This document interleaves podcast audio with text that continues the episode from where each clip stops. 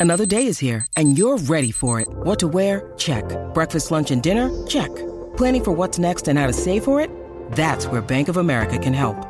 For your financial to-dos, Bank of America has experts ready to help get you closer to your goals. Get started at one of our local financial centers or 24-7 in our mobile banking app. Find a location near you at bankofamerica.com slash talk to us. What would you like the power to do?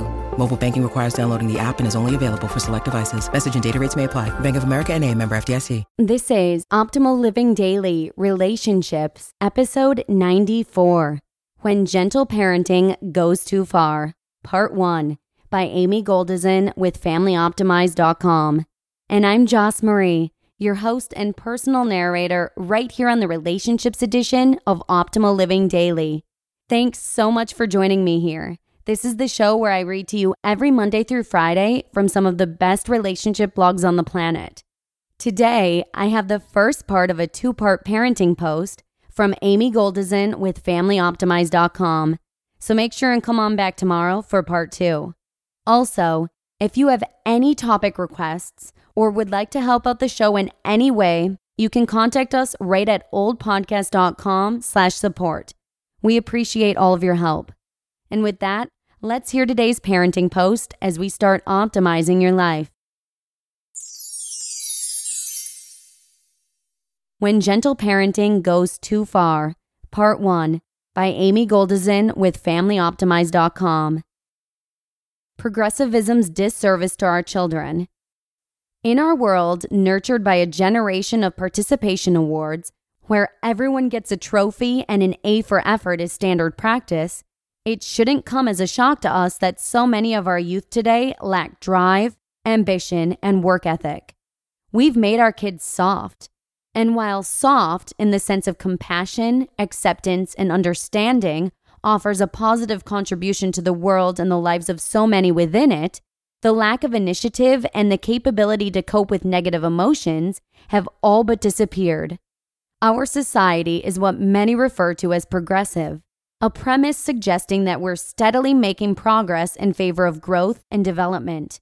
Unfortunately, this perception is far from the reality of a painful truth. It's time to wake up. It's time to reevaluate our parenting methods for the sake of our children. A large number of old techniques have been deemed ineffective or disadvantageous and thrown out. It is now understood by the majority of the public that spanking a child as a form of punishment can have varying degrees of emotional and psychological damage on a developing child. Parents in favor of progressive modern parenting have adopted what is called gentle parenting upon this realization. I understand the logic and science that support the indication that physically punishing a child is wrong. I fully believe that through the consistent and proper implementation of positive reinforcement, Gentle parenting proves to be the form of parenting most conducive to the healthy development of a growing child. Too gentle? That being said, society has taken the idea of gentle parenting too far. They've read into it too much. Gently parenting your children, or using the practice as a teacher or a coach, does not mean that we should sugarcoat the feedback we give our children. Gentle parenting should not serve as an excuse to allow children to do as they wish, ignoring and devaluing structure.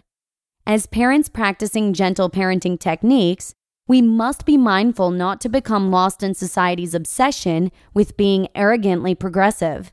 Progress and growth are great, but not everything that was traditionally valued is wrong simply because it isn't a part of a new liberal movement. We've taken the beautiful concept of gentle parenting to a radical extreme that has left our children without value life skills that would ultimately have benefited them. We're raising kids that feel entitled, lack work ethic, have little motivation, and quit prematurely in difficult situations that would have otherwise been highly rewarding once resolved. In our effort to protect our children's psychological and emotional health, we've forgotten to teach our children the value of hard work and perseverance. We've forgotten to disclose to them that the world won't always be as kind and as safe as the home environment that we've created for them, and they're unprepared for what awaits them.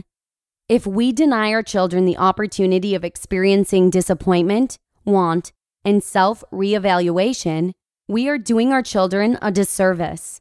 Not only will they be unfamiliar with what negative feelings feel like, they will lack the effective coping skills necessary to overcome those negative feelings when they inevitably occur.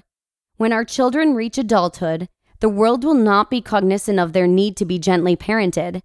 To be blunt, the world doesn't care if your feelings get hurt, and your child's experience will be no different. Consider this your child, now a grown adult, graduates college and secures their first job. Lacking motivation and work ethic, they're perpetually late. They fail to meet deadlines because the work is boring and they feel they should be placed in a position that better suits their interests. And they have no fear of rejection. After all, you've let them move at their own pace. You didn't want to unnecessarily stress them over a few tiny minutes. You allowed them to quit activities they started and decided were boring midway through the session.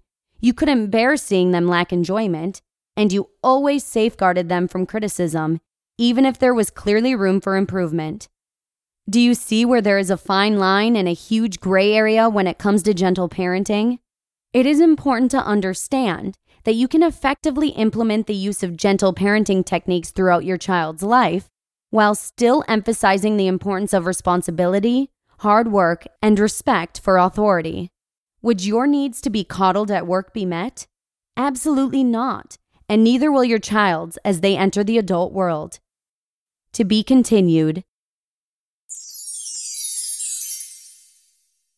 You just listened to part one of the post titled When Gentle Parenting Goes Too Far by Amy Goldison with FamilyOptimize.com. Amy is a regular contributor at FamilyOptimize.com, and we've actually had the honor of featuring her content a few times now here on the Relationships edition of Optimal Living Daily. I always love hearing her perspective and hope you do as well. Also, if there's any way you'd like to help out the show, or if you'd like to help out but you're not quite sure how, we have an entire list of ideas right at oldpodcast.com slash support. Thanks a ton from the OLD team. And that's a wrap on episode 94. Thank you so much for listening, and make sure to come on back tomorrow for part two of this parenting post, where your optimal life awaits. Hello, Life Optimizer. This is Justin Malik, creator and producer of this podcast, but also Optimal Living Daily, the show where I read to you from even more blogs covering finance, productivity, minimalism, personal development, and more from incredible bloggers like Derek Sivers, Zen Habits, Marc and Angel, The Minimalists, and all the ones you hear on this show too. So if you enjoyed today's episode and like taking amazing blogs on the go, come on over to Optimal Living Daily and subscribe to that one too and together we'll start optimizing your life. You've been listening to Optimal Living Daily. Be sure to hit the subscribe button to stay up to date on each new episode and head to oldpodcast.com. That's O L D podcast.com for a free gift as well as more actionable tips and resources to help you maximize your potential. Thanks for joining us, and remember, your optimal life awaits.